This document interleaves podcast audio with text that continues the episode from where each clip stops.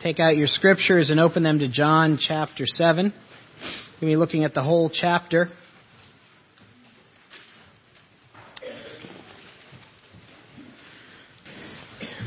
And just a little note, there will be, uh, so I don't have people coming up to me, which I love after the service, when I change it from three points to four points or four points to three points. It's going to be three points, not four points.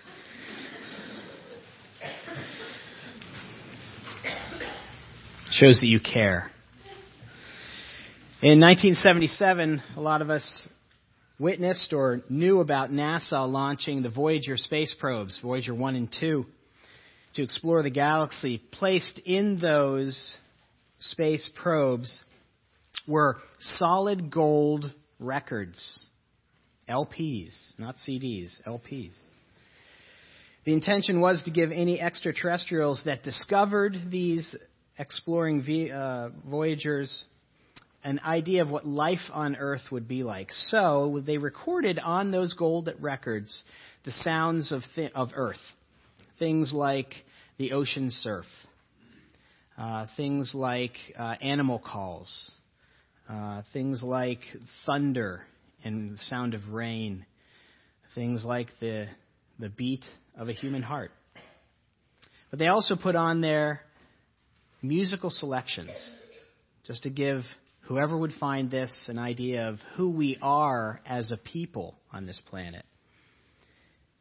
Thirty years later, Annie Druyan was the woman who chose that the music to be put on there was asked to reflect on the pieces of music that she chose to put on this gold record. And when she got to Beethoven's Cavatina movement in Opus 130, she paused and she said this. When I first heard this piece of music, I thought, Beethoven, how can I ever repay you? What can I ever do for you that would be commensurate with what you've just given me? And so, as soon as my colleague said, this message is going to last for a thousand million years, I thought of this great, beautiful, sad piece of music. Because in the margins of his manuscript, Beethoven had written one word Sehnsucht, a German word, which means longing. Longing. Part of what we wanted to capture, she went on to say in the Voyager message, was the great longing we feel as a human race. So in the end, NASA chose a great song about human longing and launched it into space. It was as if NASA scientists were saying to the rest of the universe, this is who and what we are as human beings, creatures of longing. Actually, that's exactly what Jesus is saying in our text today. We are people of longing. We are people of a deep yearning. We are a people who have a deep thirst for something. And what Jesus is saying is that thirst is quenched in Him. Look with me at verse 1 of chapter 7. The Word of God says, After this, Jesus went around Galilee purposely staying away from uh, Judea because the Jews were waiting to take his life. But when the Feast of Tabernacles was near, Jesus' brothers said to him, You ought to leave here and go to Judea, so that your disciples may see the miracles you do. No one wants to become a public figure, acts in secret. Since you are doing these things, show yourself to the world. For even his own brothers did not believe in him. Therefore, Jesus told them, The right time for me has not yet come. For you, any time is right. The world cannot hate you, but it hates me because I testify what it does is evil. You go to the feast. I'm not yet going up because for me the time has not yet come. Having said this, he stayed in Galilee. However, after his brothers had left for the feast, he went also, not publicly, but in secret. Now at the feast, the Jews were watching for him and asking, Where is that man? Among the crowds, there was widespread whispering about him. Some said, He's a good man. Others replied, No, he deceives the people. But no one would say anything publicly about him for fear of the Jews. Not until halfway through the feast did Jesus go up to the temple courts and begin to teach. The Jews were amazed and asked, How did this man get such learning without having studied? Jesus answered, My teaching is not my own. It comes from him who sent me. If anyone chooses to do God's will, he will find out whether my teaching comes from God or whether I speak on my own. He who speaks on his own does so to gain honor for himself, but he who speaks, but, uh, but he who works for the honor of the one who sent him is a man of truth. There is nothing false about him. Has not Moses given you the law, yet not one of you keeps the law? Why are you trying to kill me? You're demon possessed, the crowd answered. Who's trying to kill you? Jesus said to them, I did one miracle, and you're all astonished. Yet because Moses gave you circumcision, though actually it did not come from Moses, but from the patriarchs, you circumcise a child on the Sabbath. Now, if a child can be circumcised on the Sabbath, so that the law of Moses may not be broken, why are you so angry with me for healing the whole man on the Sabbath? Stop judging by mere appearances and make a right judgment. At that point, some of the people of Jerusalem began asking, Isn't this the man they're trying to kill? Here he is speaking publicly. And they're not saying a word to him. Have the authorities really concluded that this man is the Christ? But we know where this man is from, and when the Christ comes, no one will know where he's from. Then Jesus, still teaching in the temple courts, cried out, Yes, you know me, and you know where I'm from. I am not from here on my own, but he who sent me is true. You do not know him, but I know him, because I am from him, and he sent me. At this, they tried to seize him, but no one laid a hand on him because his time had not yet come. Still, many in the crowd put their faith in him. They said, When the Christ comes, he will do more miraculous signs than this man. The Pharisees heard the crowd whispering such things about him. When the chief priests and the Pharisees, then the chief priests and the Pharisees sent temple guards to arrest him, Jesus said, I am with you only for a short time, and then I go to be with the one who sent me. You will look for me, but you will not find me, and where I am, you cannot come. The Jews said to one another, Where does this man intend to go that we can't find him? Will he go to our people, live, live scattered among the Greeks, and teach the Greeks? What did he mean when he said, You will look for me and you will not find me, and where I am you cannot come? On the last and greatest day of the feast, Jesus stood and said in a loud voice, If anyone is thirsty, let him come to me and drink. Whoever believes in me, as the scriptures have said, streams of living water will flow from within him. By this he meant the Spirit whom those who believed in him were later to receive. Up to this time, the Spirit had not yet been given, since Jesus had not yet been glorified. On hearing these words, some of the people said, Surely this man is the prophet. Others said, He is the Christ. Still others asked, How can the Christ come from Galilee? Does not the scripture say that the Christ will come from David's family and from Bethlehem, the, time, the town where David lived? Thus the people were divided because of Jesus. Some wanted to seize him, but no one laid a hand on him. Finally, the temple guards went back to the chief priests and Pharisees who asked him, who asked them, "Why didn't you bring him in?" No one ever spoke like this man does, the guards declared. You mean he has deceived you also? The Pharisees retorted. Has any of the rulers or of the Pharisees believed in him? No. But this mob knows nothing of the law. There's a curse on them. Nicodemus, who had gone to Jesus earlier, who was one of their own number, asked, Does our law condemn anyone without first hearing him to find out what he's doing? They replied, Are you from Galilee too? Look into it, and you will find that a prophet does not come out of Galilee. Oh, Father God, I pray that you will help me to just disappear and that you will speak to your people through your word. In Jesus' name, amen. When we read this text, you simply have to, You have to know the context. Otherwise, it, it will all be lost. The whole impact will be lost. Look at me with at verse 2. This gives us the whole impact, the whole context of, of the, what's going on here. In verse 2, we see that this was the Feast of Tabernacles. This was the, the, uh, one of the three pilgrimage feasts that all Israelites were, were asked to come to. This whole encounter is in the context of the Feast of Tabernacles. Now, the Feast of Tabernacles is, was a harvest feast, and it was uh, usually around the October time frame. And so it's a big celebration of, of bringing in the harvest.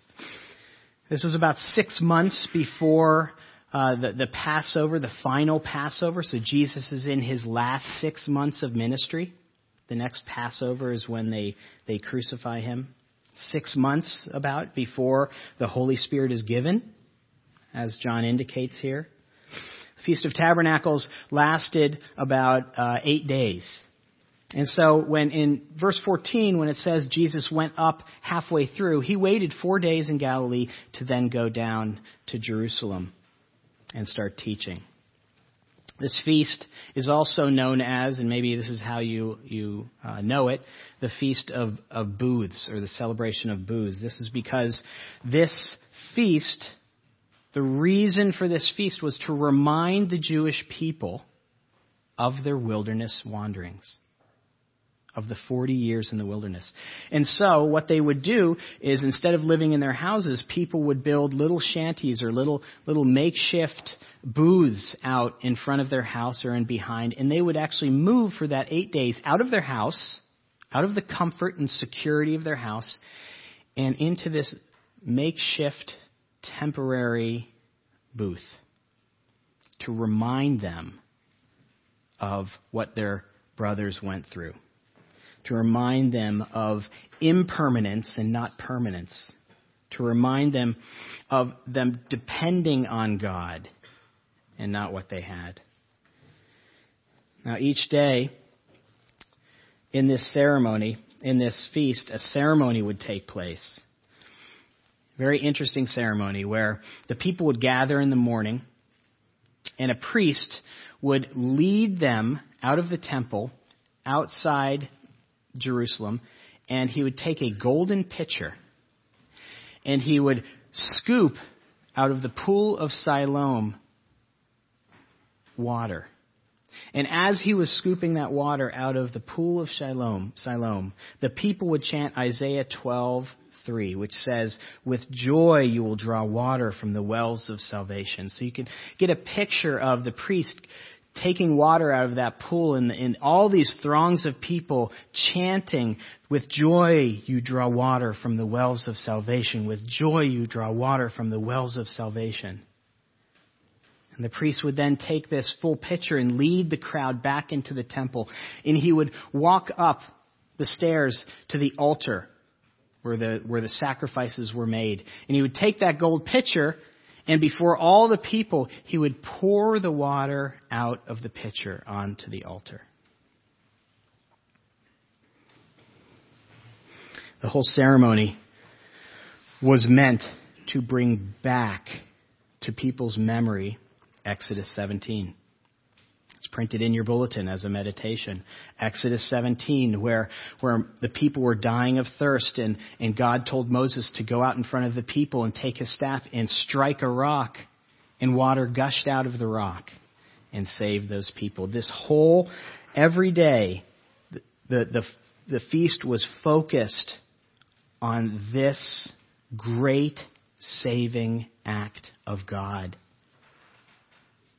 a thirsty people, a people that thought they were going to die of thirst in the wilderness desert, being given life giving water from the rock. And at that moment, on the last day, Jesus stands up. When the priest is pouring the water, he stands up and says in a loud voice, verses 37 and 38. If anyone is thirsty, let him come to me and drink. He's taking the whole focus of this, of the whole feast And he's saying, It's me.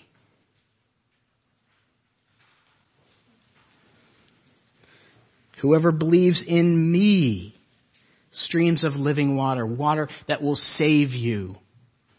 I am the water that will save you. Kent Hughes wrote, outside of the cross, this is probably the most visually dramatic event of Jesus' life.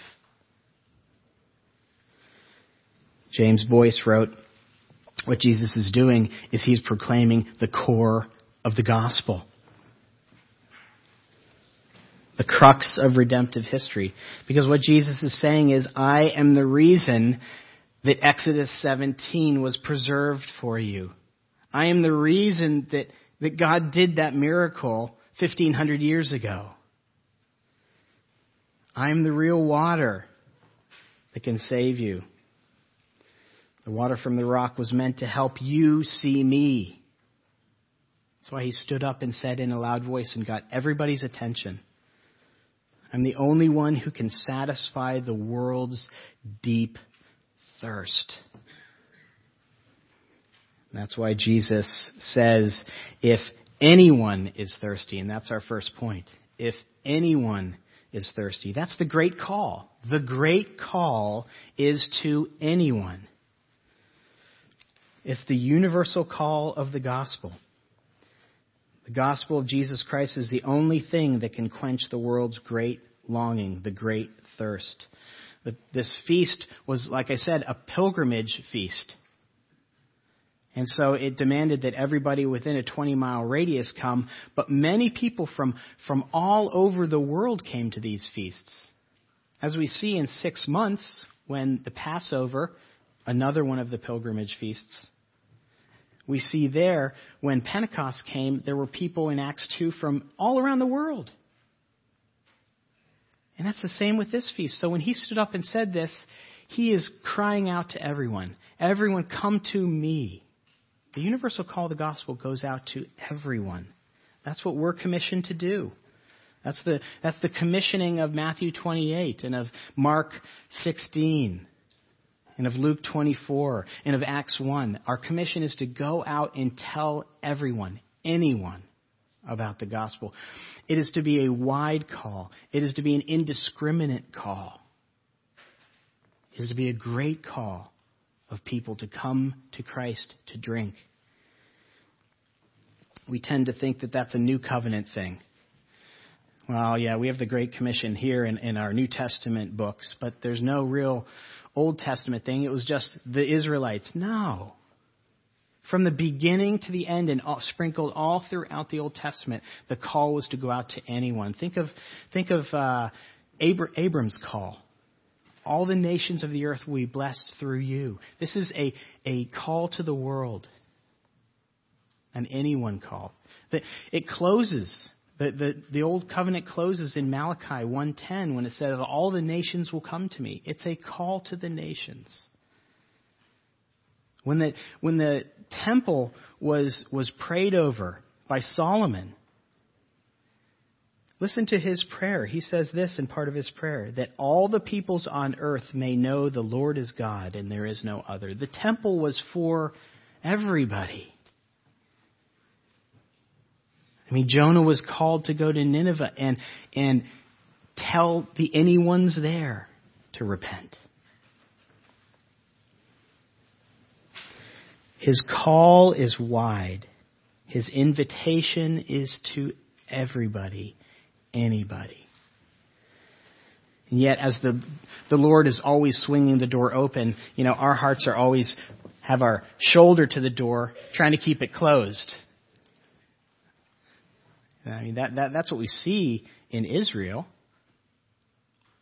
Their shoulder was to the door for so long that by the time it got to Jesus, they hated the Gentiles. They refused to tell the Gentiles the good news. Took the council in Jerusalem in Acts 15 to finally get them to say, oh, maybe this is for everybody and not just us. And, you know, before we go condemning the Jews for having their shoulder against the door, we do the exact same thing, guys. You know, as, as Jesus is saying, go tell anyone, go tell everyone indiscriminately. I don't care who it is or what they do or, or, or what they look like. We're constantly putting our shoulder to the door and closing the door. Taking that wide call and making it narrow. That's the natural inclination of churches today. And it, I mean, you see it in two ways. One is that churches get curled in, I called it. I call it. Where they just care about themselves. Have you ever been a part of that kind of church? Where there really isn't a lot of, of outward looking, it's all inward looking. You can tell these churches because they, they quarrel and fight about silly things. They think that they're so important. We close the door by becoming curled in and we stop evangelizing.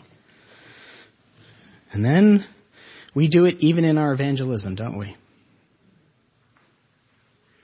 The call isn't to anyone. It's to the right type of people. It's to the people that we're comfortable with.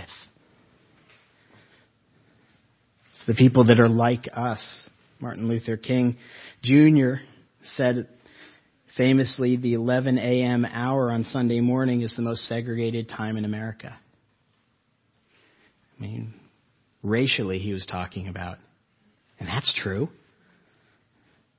But also socially the social groups that we hang with. That's who we want to share with.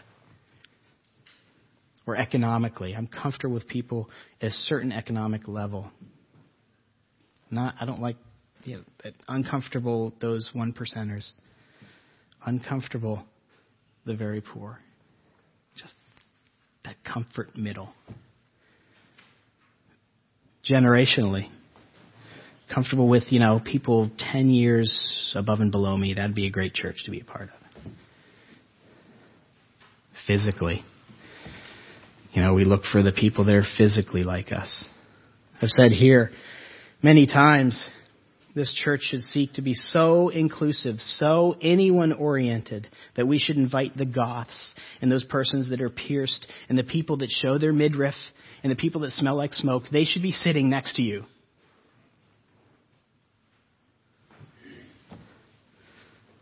Those are the people. We should be inviting. But we put our shoulder to the door.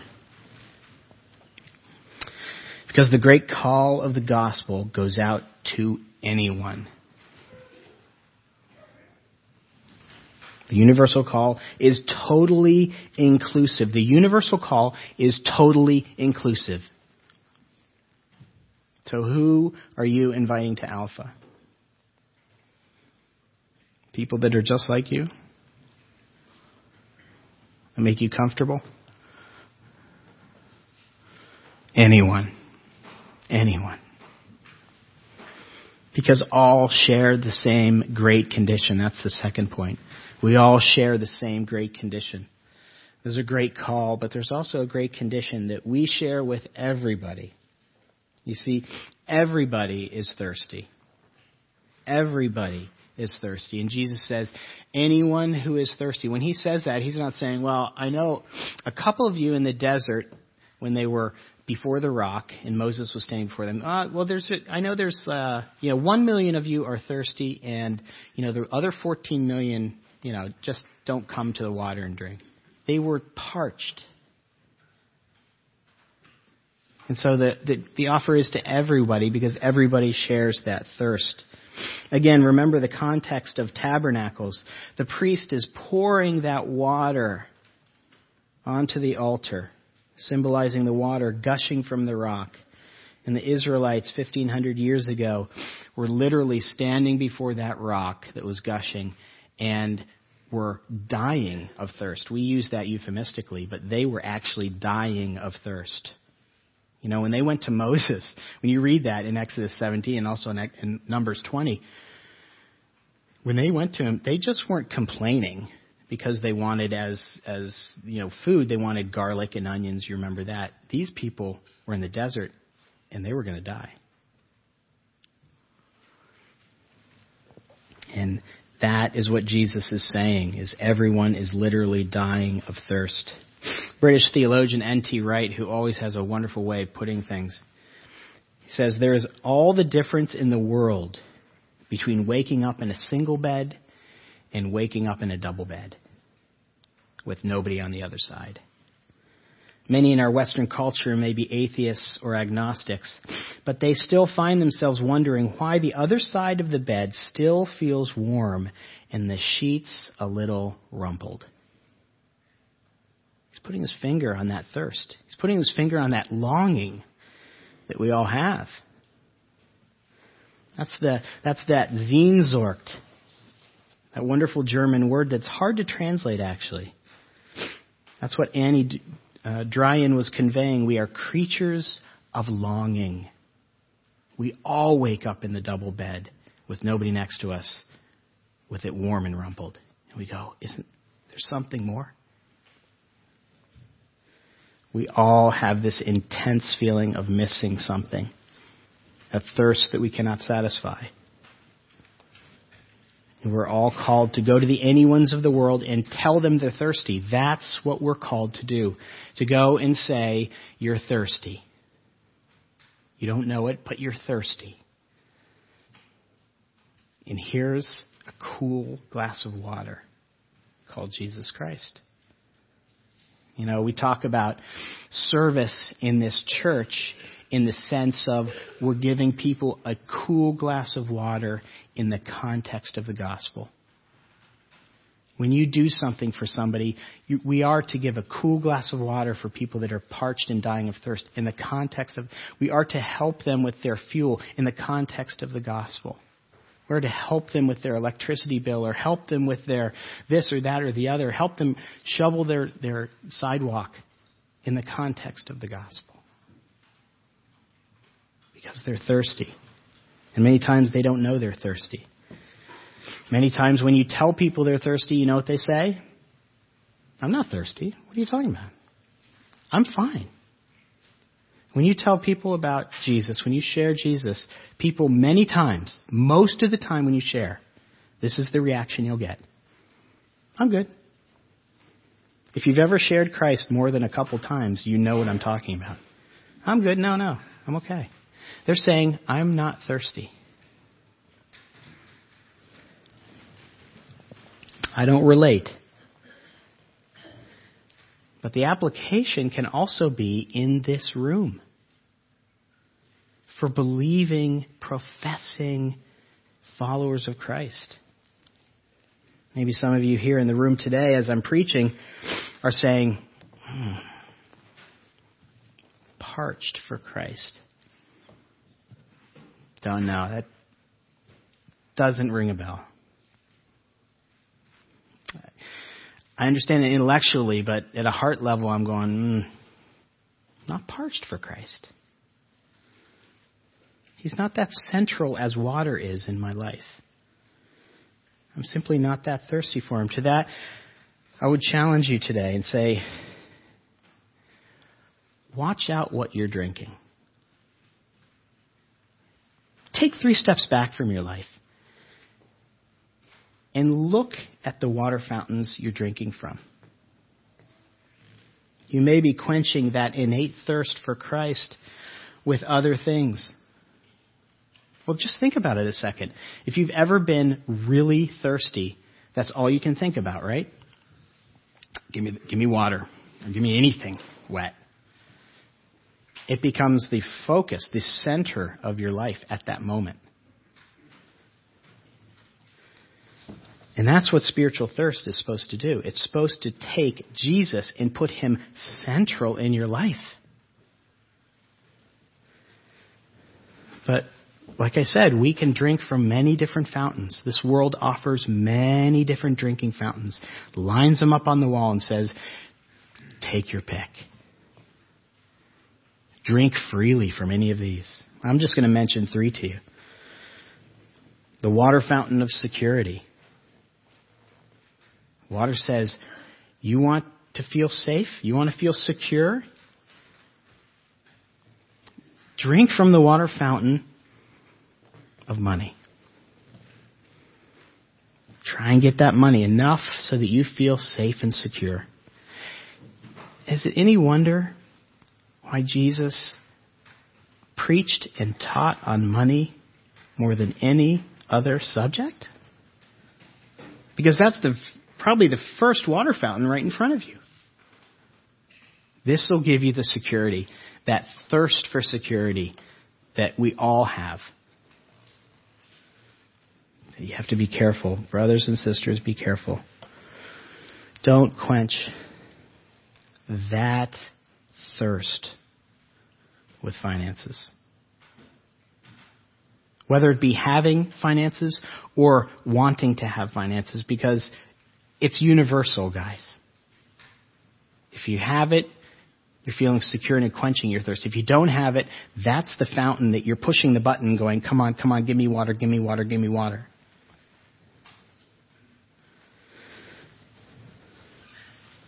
True quenching of that thirst is found in Jesus Christ alone.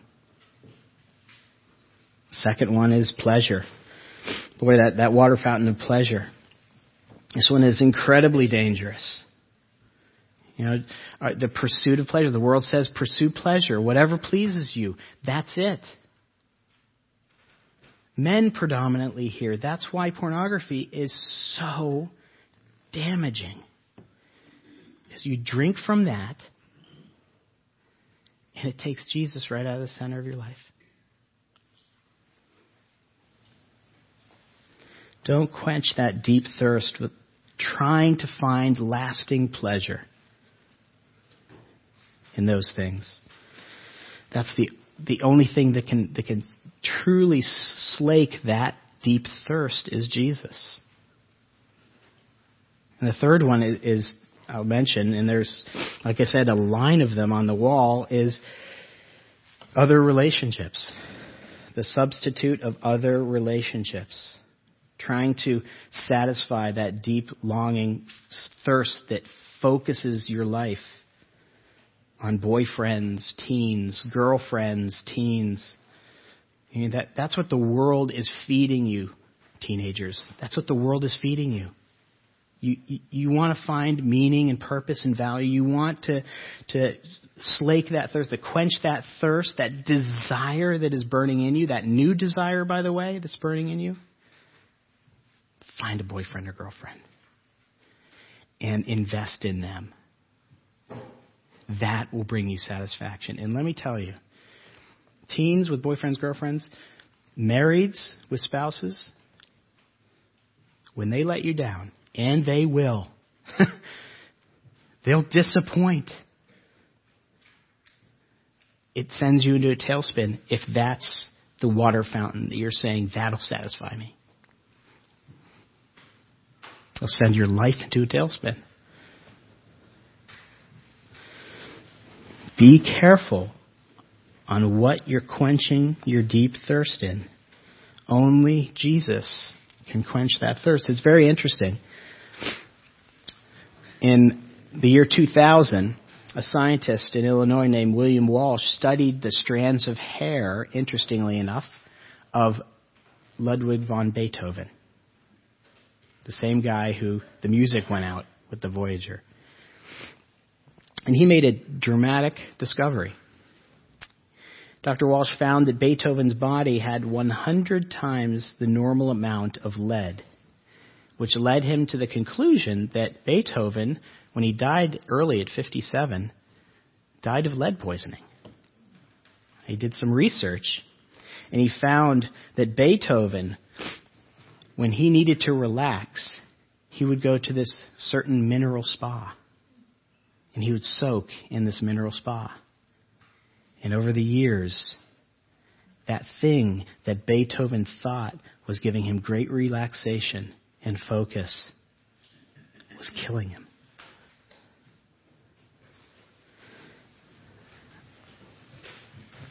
Brothers and sisters, we have to be very careful on what we seek to satisfy that thirst. Jesus says, If anyone is thirsty, let him come to me and drink. And then he follows it up with, Whoever believes in me, streams of living water will flow from within. And that's the third great claim. The great claim is that he is that water. Whoever believes in me, he is the water that saves your soul. He's the only one who can quench that deep, deep thirst. That's Jesus' great claim. It's interesting in Exodus 17, after the water comes out of the rock, the passage ends by saying this And Moses named the place Massah and Meribah because the Israelites quarreled and because they tested the Lord, saying, Is the Lord among us or not? Massah and Meribah, quarreling and testing.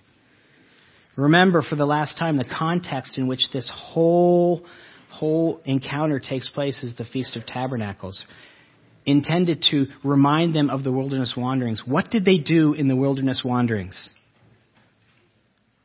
What's the one word that defines the Israelites in the wilderness? Grumbling. They were grumblers. They were quarrelers. They were constantly testing the Lord. Well, if you're God, do this. Isn't that what we see here? J- Jesus coming to the Feast of, of Tabernacles, in Him claiming to be from above, and them testing that. Him saying He's from the Father, and them quarreling with Him. Him having authority to teach, and they, and they engage Him on that. Him saying He's going to return to the Father, and, and them, and them arguing over that. The whole dialogue is quarreling and testing his own brothers, right? Show yourself. Come on, if you're who you say you are, testing him. The crowd saying he's a liar and a deceiver, the Pharisees trying to kill him. And when Jesus finally claims to be the Messiah, the living water of the world, the world is dying for thirst. The fulfillment of Exodus 17, he says, they fight over this. If you look at verse 40, it says, On hearing these words, what Jesus just said, some of the people said, Surely this is the prophet. Others said, He is the Christ. Still others asked, How can the Christ come from Galilee? Does not the scripture say the Christ will come from David's family and from Bethlehem, the town where David lived? Thus, 43, the people were divided because of Jesus. They were quarreling, asking the same questions the Israelites did in Exodus 17. Is the Lord really among us or not? Is he the Christ or not? And that's the question, guys. That's the question. Is Jesus the Messiah or not? Is Jesus a Savior or not? If you remember Exodus 17, Moses was commanded to strike the rock. And out of it came the water that saved them. That's the picture God gave his people of salvation. Think about that for a second. The picture God preserved for them in Exodus 17 was you strike it, it breaks, and out comes life. That's the picture God gave them 700 years ago, and that's the picture God continues to give us today. This picture here. It's the same picture. In Isaiah 53, we read, Surely he took up our infirmities and carried our sorrows. Yet we considered him stricken by God, smitten by him. That's old English, but you know what that means? God struck him and broke him. The Savior has to be struck. Before us today is the same picture. The broken Savior, the cracked rock. You know, when, when I take this,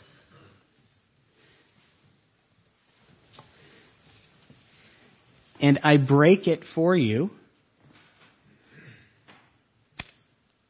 that's the rock.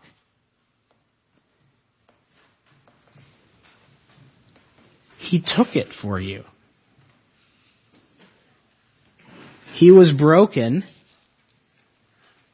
so that we can be whole. He bled so that we don't have to.